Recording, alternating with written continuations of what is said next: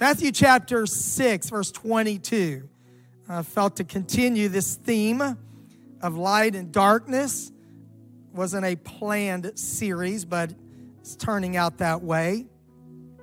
Matthew chapter 6, verses 22 and 23. The light of the body is the eye. If therefore thine eye be single, thy whole body shall be full of light. But if thine eye be evil, thy whole body shall be full of darkness. If therefore the light that is in thee be darkness, how great is that darkness? From this passage, not just these two verses, and from other scriptures, I want to speak to you on the theme of defeating darkness. Defeating darkness. God bless you. Please be seated. On Sunday, August 14th, I spoke on the theme, Let There Be Light, from Genesis chapter 1 and other passages of Scripture. When I look back, I think I may have referred to over 50 verses of Scripture in that message, and either just a reference to it or quoting or reading it. But Paul said, if our gospel be hid, it is hid to them that are lost, in whom the God of this world has blinded the minds of them that believe not, lest the light of the glorious gospel of Christ should shine in him. For God, who commanded the light to shine out of darkness, has shined in our hearts. I thank God that we are not living in darkness. We are living in light. Amen. The light of the glorious gospel of Christ has shined to us, and we have been brought out of darkness and into marvelous light. Last Wednesday night, I spoke on the theme, You Are the Light of the World, from the Sermon on the Mount, Matthew chapter 5, verses 14 through 16. You're the light of the world. A city that is set on the hill cannot be hid. Neither do men light a candle and put it under a bushel, but on a candlestick, and it giveth light to all that are in the house. Let your light so shine before men, that they may see your good works and glorify your Father which is in heaven. So the theme of last Wednesday night was to live in such a way that others can see the change in your life, that you are light in a dark world. Don't hide from the dark. God never intended for us to be put out of sight, but in a bright, shining place, like a city set on a hill, like a light on a lampstand. And then we recognize that light cannot fellowship with darkness. They are opposites, and they cannot get along. 1 Peter 2 and 9 on the screens. I concluded with this last Wednesday night, but you are a chosen generation, a royal priesthood, a holy nation, a peculiar people, a called out people, that you should show forth the praises of him who hath called you out of darkness into his marvelous light. I want to just make one reference to this verse, that to show forth praises in this context is by our life. But when we say words of praise, when we speak words of praise to God, we are vocalizing the light that is in us to the world. So when we come to church, or when we are worshiping at home, when we're listening to music that is not dark music, but is music of the light, we can show forth praises. We can be a demonstration of light to the world. Ephesians 5, which was the primary passage of our study last week, I spoke about this, that in the past, Paul said, you were sometimes darkness, but now you are light in the Lord. Walk as children of light. And then he applies it, for the fruit of the Spirit, or fruit of this light in you, is in all goodness and righteousness and truth, proving what is acceptable to the Lord. So I want to first talk about, we're talking about defeating darkness, but I want to define darkness biblically. Some of these passages I've used before, some not. There are so many passages in the Bible about light and darkness, but I want to define darkness biblically. I will not read all these verses on the screen, but I'll refer to them and give you the reference if you're taking notes. First of all, on the screen, darkness is evil. These are the words of Jesus. I'm starting in John 3:16, because most of us know this verse. For God so loved the world that he gave his only begotten Son, that whoever believes in him, the New King James, should not perish but have everlasting life. For God did not send his son into the world to condemn the world, but that the world through him might be saved. He who believes in him is not condemned, but he who does not believe is condemned already because he has not believed in the name of the only begotten Son of God. There's no other way for anyone to ever be saved from hell than through Jesus Christ, by his sacrifice on the cross and by applying it to our lives by obeying Acts 2:38. And here's verse 19. And this is the condemnation. What is it that condemns people of their sins? That light has come into the world. Now we know Jesus Christ was light, and he was the light of men. He was life and the light of men. He said he's the light of the world. I talked about that last week. He was the light of the world. And then he told us we are the light of the world, right? But here is the condemnation. That light has come into the world, and men, people, love darkness rather than light because their deeds were evil. Now, I don't think I have to prove this scripturally, but we stand on the word of God. And darkness, biblically and spiritually, is evil. And Jesus said that condemnation comes to people because they will not come to the light, because their deeds are evil, and they want to stay in darkness. They do not want to come to the light. And then he explains this in verse 20. For everyone practicing evil hates the light and does not come to the light, lest his deeds should be exposed. Now, I know that there are a lot of really nice people in the world. And there are a lot of people who love the Lord in some measure. Many of them might have a more committed or disciplined devotional life than some of us. They may not be walking in all truth, like Apollos had to be shown more truth. Sincerity without truth will not save you. It takes sincerity and truth. You have to have truth and walk in it in sincerity. And probably the darkest, lives of people are people who are religious in word and name, but they're hypocrites and they live sinfully dark lives. Anyway, Jesus said they don't want to come to the light because if they come to the light, their deeds are going to be exposed. That light of truth is going to convict them of their sins, and so they want to stay in darkness. So while there's a lot of nice people in the world, there's a lot of people in our world that intentionally live in darkness. They love darkness because their deeds are evil. And they are enemies of the light of the gospel of Jesus Christ. And when you go to work and school and wherever you go in the world and your testimony, amen. That's what I talked about last week. You're the light of the world. Your testimony is light to them.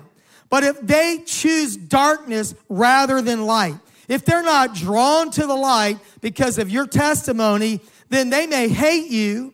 They may run from you. They may try to make you feel like there's something wrong with you because you're living in light, living in godliness, and they love their darkness. So Jesus said, everyone practicing evil hates the light, does not come to the light. Now, so darkness is, first of all, evil. Secondly, and there's not necessarily a list, but darkness is the kingdom of Satan.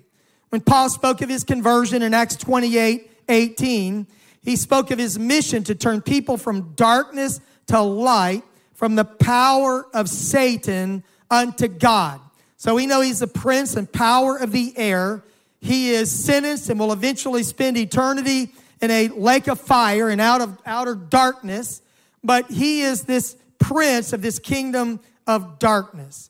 According to Colossians 1:13, God delivered us from the power of darkness. So the darkness of sin has power. It has power to addict. It has power to hold captive. It has power to blind. Sin is darkness, And darkness, according to Colossians 1:13, has power. According to Ephesians 6:12, the rulers of the darkness of this world and spiritual wickedness in high places, darkness refers to a kingdom. Darkness is something that we don't want anything to do with. Darkness is a terrible thing. And so my iPad just jumped to an unknown location. And so if you'll give me 1 minute, church is not over, unfortunately, for some.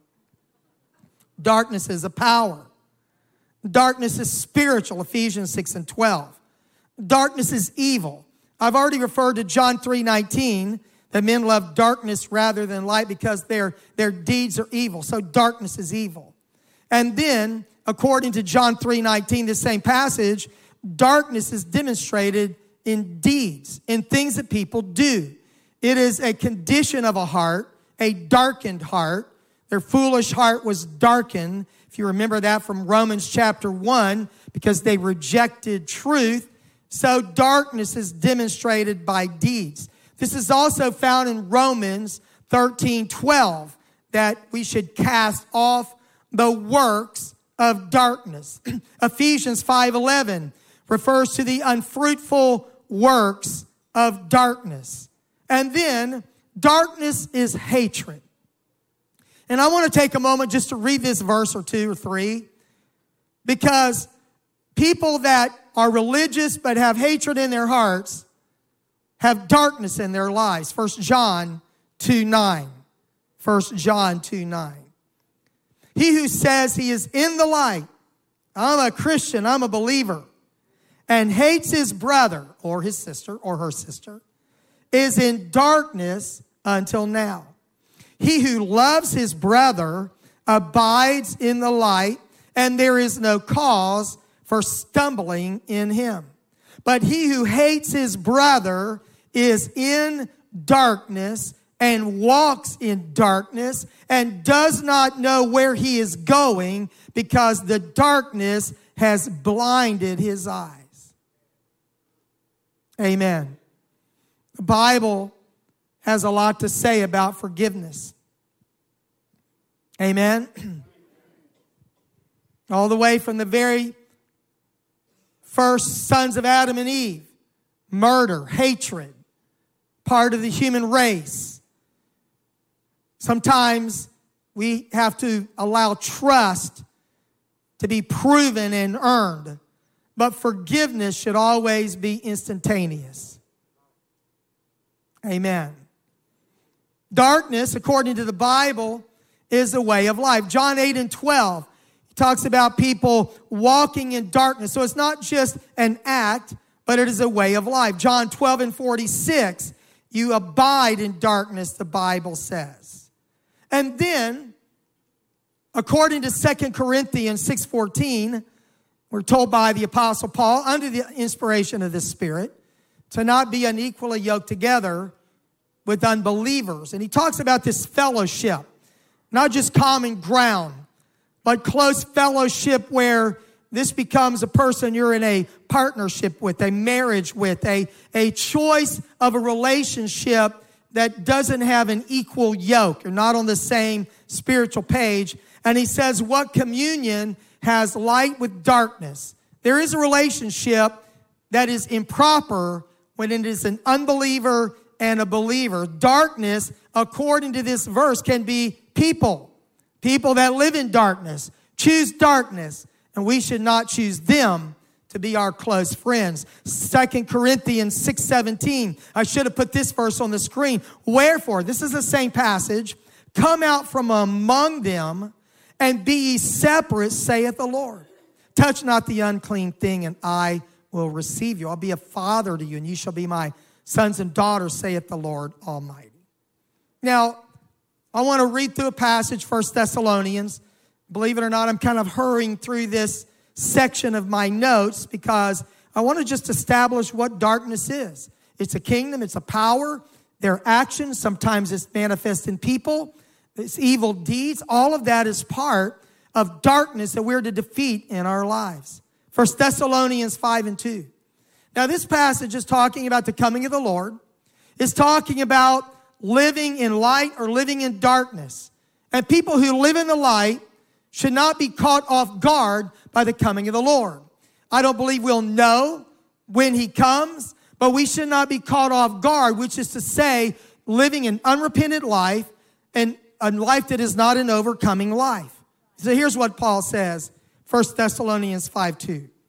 For yourselves know perfectly that the day of the Lord so cometh as a thief in the night.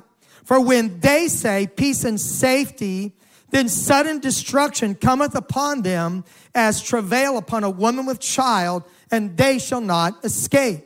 They're going to be caught off guard by the coming of the Lord. But you, brethren, are not in darkness, that day should overtake you as a thief. There's several biblical references to the idea of a thief coming at night when you're not watching, when you're not looking, because he wants to sneak into your life. But Paul says, we are not in darkness, that the coming of the Lord should come on us and catch us unprepared. You, verse 5, are the children of light and the children of the day.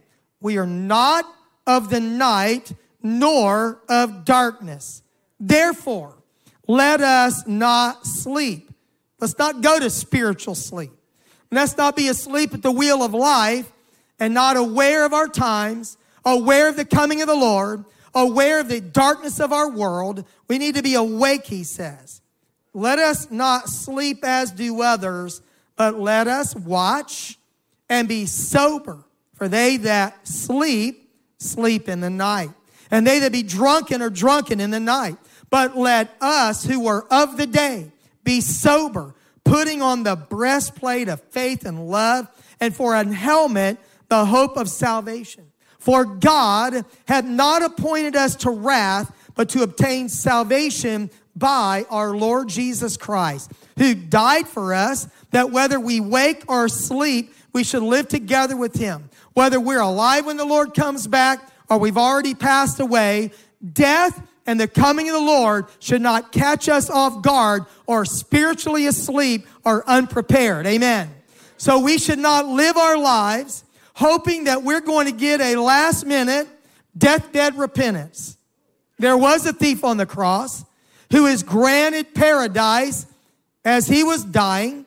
We believe that God can save anyone. We're not the Savior. He is. We don't choose who he saves. He does. But we know too much to live like that. This is not about just fire insurance. It is about a relationship. It is about living in the light and walking in the light. And our lifestyle is one of light and not darkness.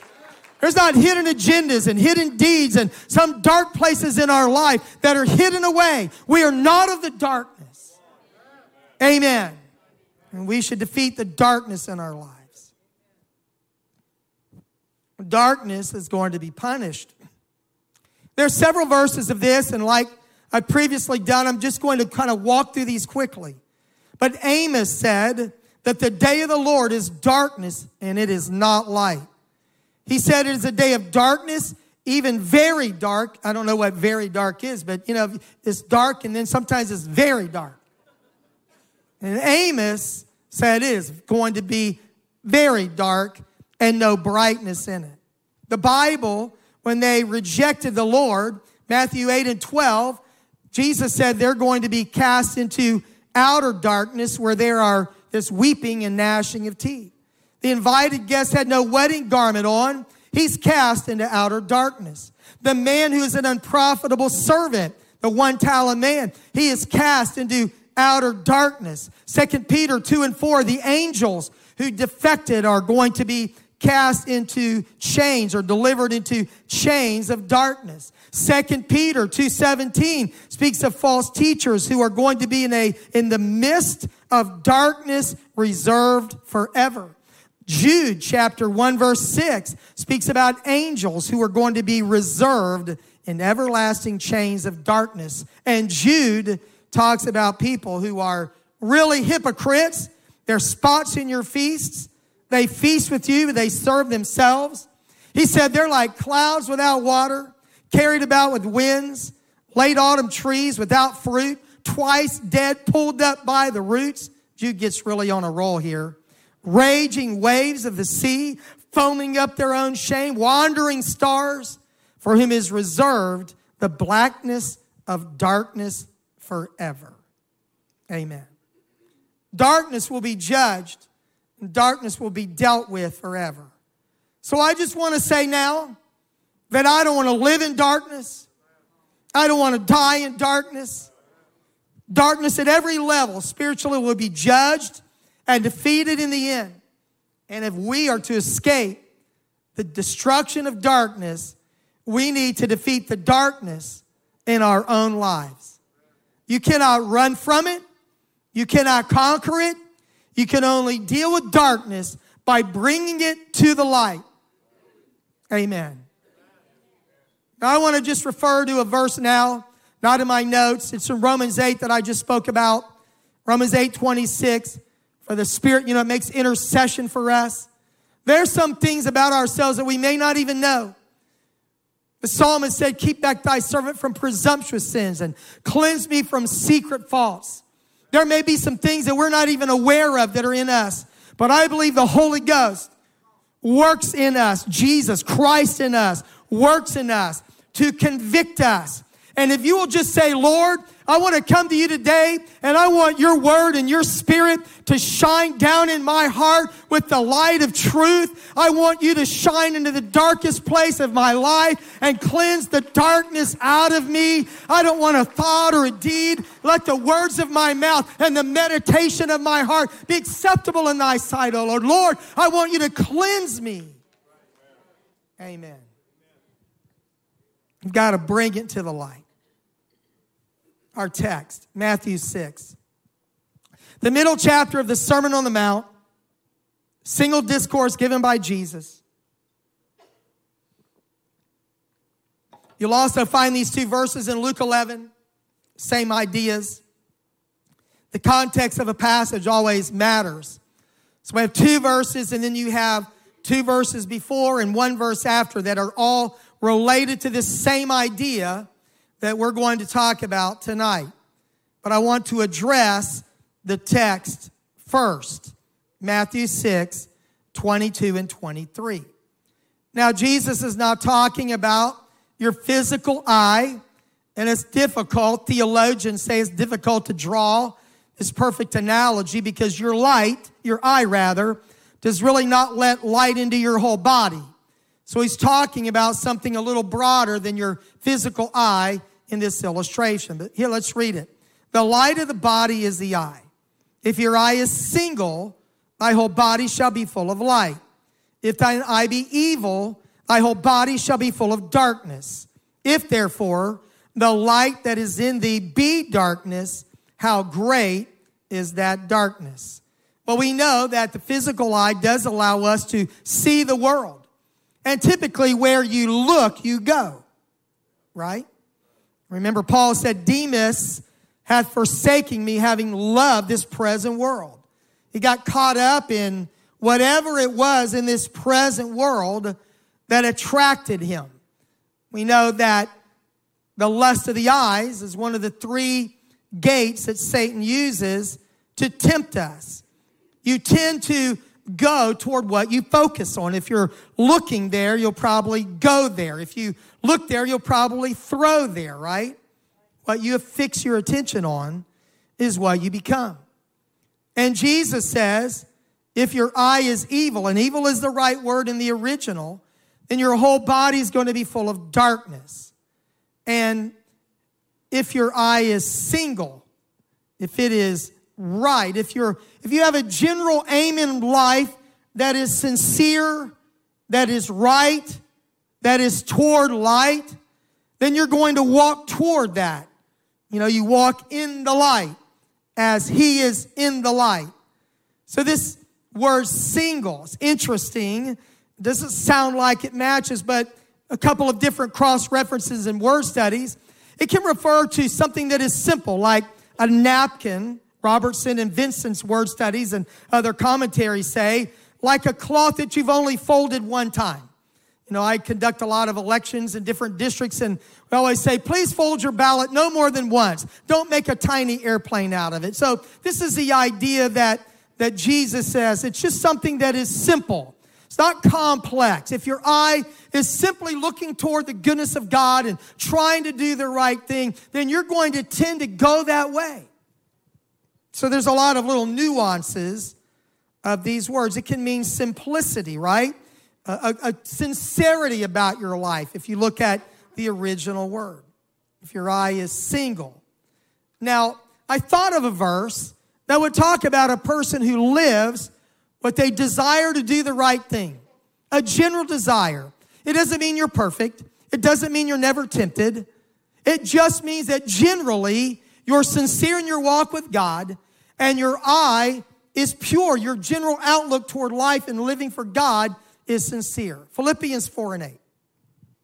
Finally, brethren, whatsoever things are true, whatsoever things are honest, whatsoever things are just, whatsoever things are pure, whatsoever things are lovely, whatsoever things are of good report.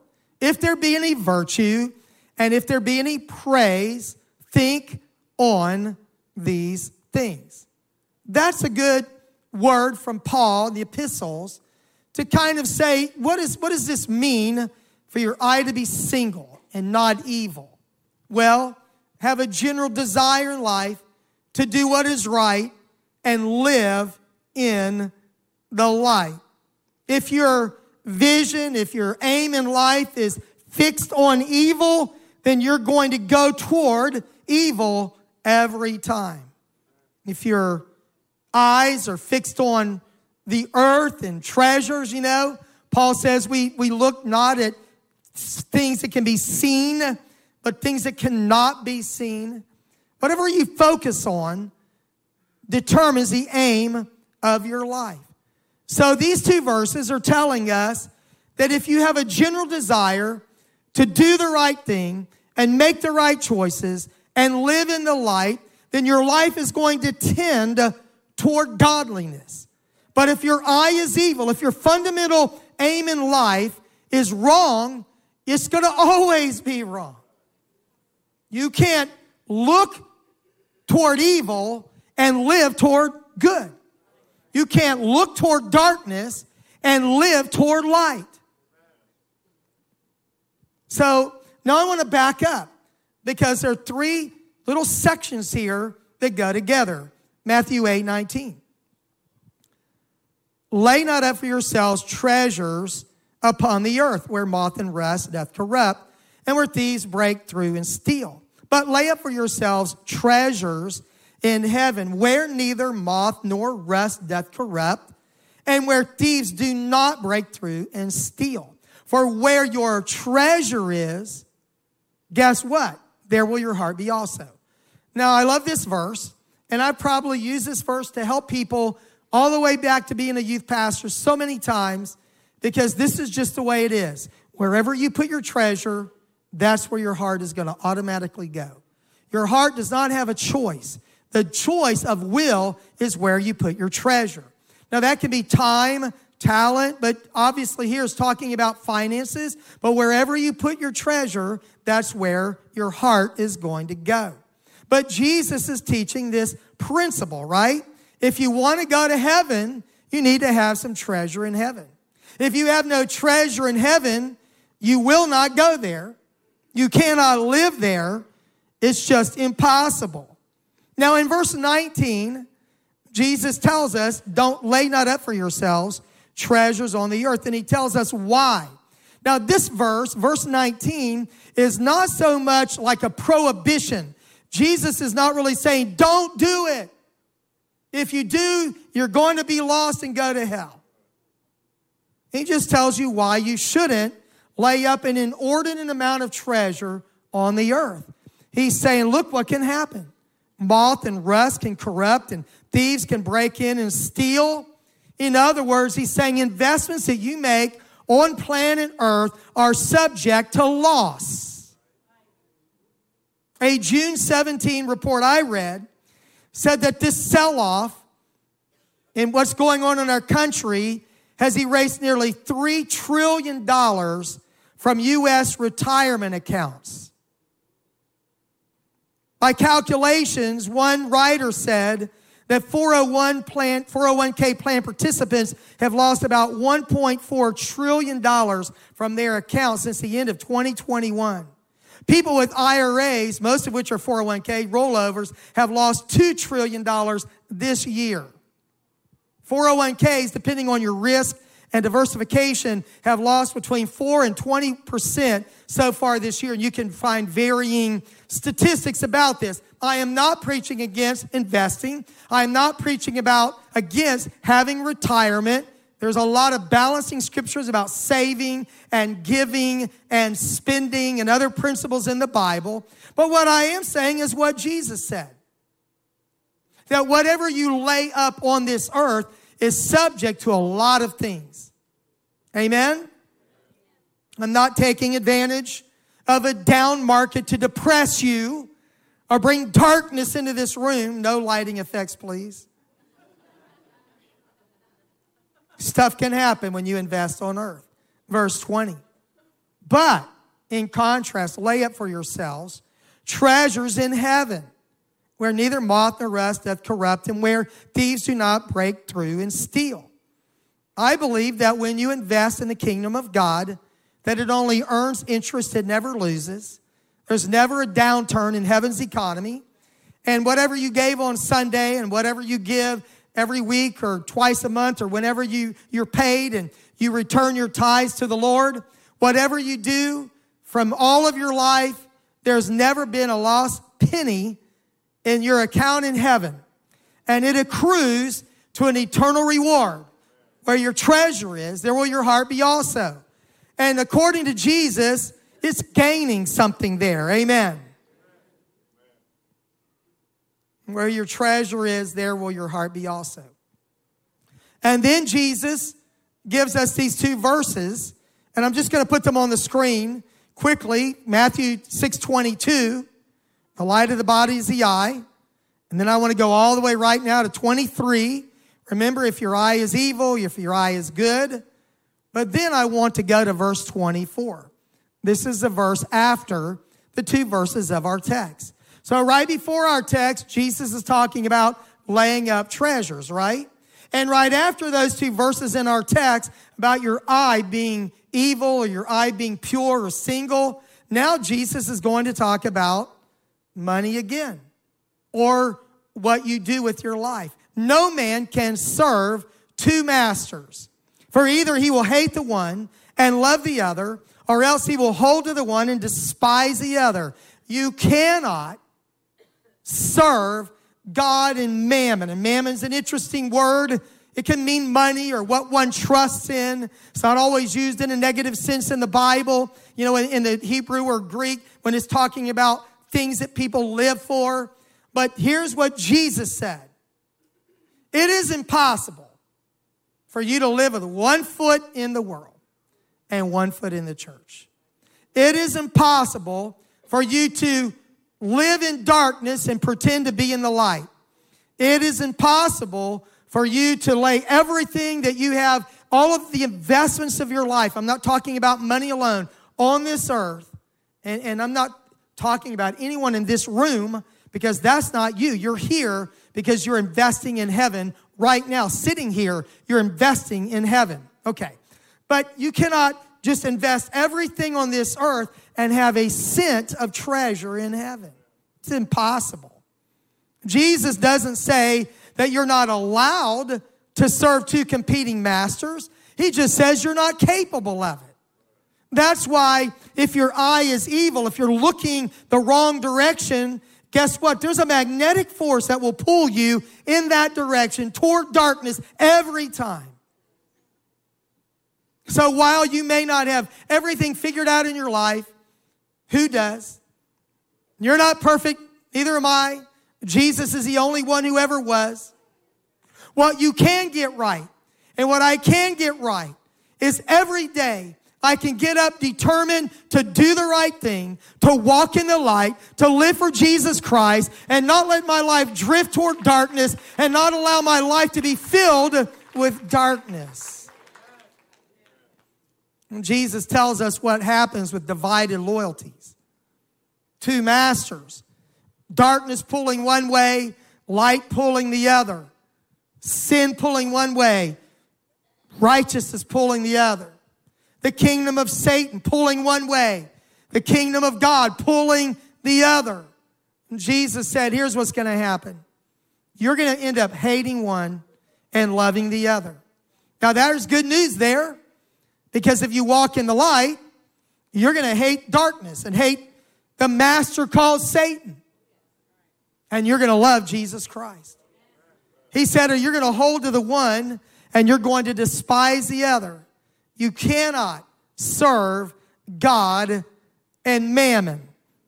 It is fair to say that you cannot serve God in money. You cannot serve God in this world. You cannot serve God in yourself or your job or another person who becomes an idol in your life. We are humanly, spiritually incapable of serving two masters. That's why I believe James would write, a double-minded man is unstable in all of his ways. You're trying to do the right thing, but you're torn. You've got a double mind. It's impossible, Jesus said, to live that way. You'll end up gravitating toward darkness. There are clear choices in every one of these three examples in Matthew chapter 6. You notice that he says, lay up treasures. That's an action, right? I think. Action. Lay up treasures. That is not an emotion. I know sometimes people think that we Pentecostals are all about emotionalism and how it feels. Well, I thank God for what I feel. But it is not based on an emotion. It is based on the reality that my name is written in heaven, that Jesus Christ delivered me from the power of darkness, translated me into this kingdom of light. Amen. Laying up treasure is a choice. Having an aim in life, my eye, choosing the direction that I go is a choice. Amen. Making sure that I serve Jesus Christ and not the devil. That is a choice that I can make to serve the Lord. Amen. 1 John 1:5. This is just a related passage about light and darkness, but I felt like it would be a good way to kind of summarize this theme. 1 John 1:5. This then is a message which we have heard of him and declare unto you, that God is light, and in him is no darkness at all.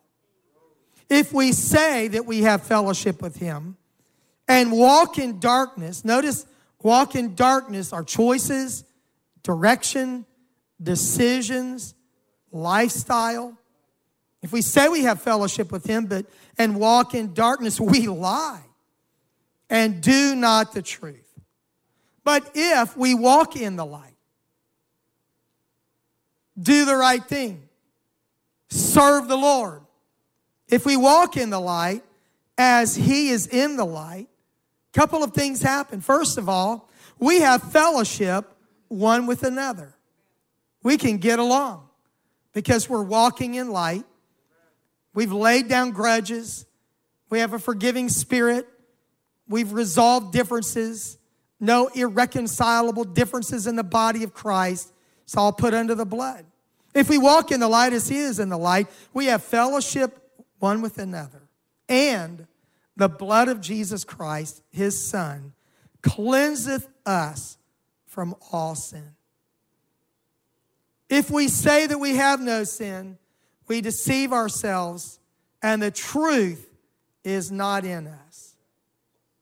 If we confess our sins, he is faithful and just to forgive our sins and to cleanse us from all unrighteousness. If you don't mind, would you stand right now? Defeating darkness is really accomplished by walking in the light, doing what is right, aiming your life toward the nature of Jesus Christ. There are many other ways that you could explain this idea of growing up and being like Jesus. We're talking about light and darkness. And a couple of things I want to say in closing. Don't pretend to be living in the light while walking in the darkness. John says this, don't lie about it. Then John says to walk in this light.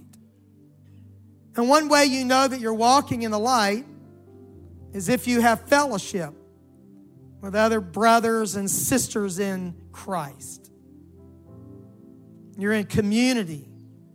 Starting small group Sunday, small group fair, that's a method of trying to help people gather and be strengthened, as well as bringing people into a relationship with Jesus Christ. But beyond a method or a program or a team that serves at church, fellowship is realizing that that brother and that sister that you love and are able to fellowship with are going to spend eternity together. And John would write in 1 John that if you say you love God but you hate your brother, you really got it all wrong. You're all messed up, right? A fellowship is a sign of walking in the light. So if there's some forgiveness that you need to give, if there's some apologies that you need to offer, if you're walking in the light, it means to ensure fellowship. And if you walk in light, John says you will have fellowship. And that if you confess your sins, he's faithful and just to forgive us our sins. And then as a process, I believe, beyond this immediate forgiveness is to cleanse us from all unrighteousness. It's an outgrowth of that forgiveness. Because the act of sin is a demonstration. It's the fruit of unrighteousness in us. But when God forgives us, he also cleanses us of that unrighteous character in us that leads us to do sinful deeds.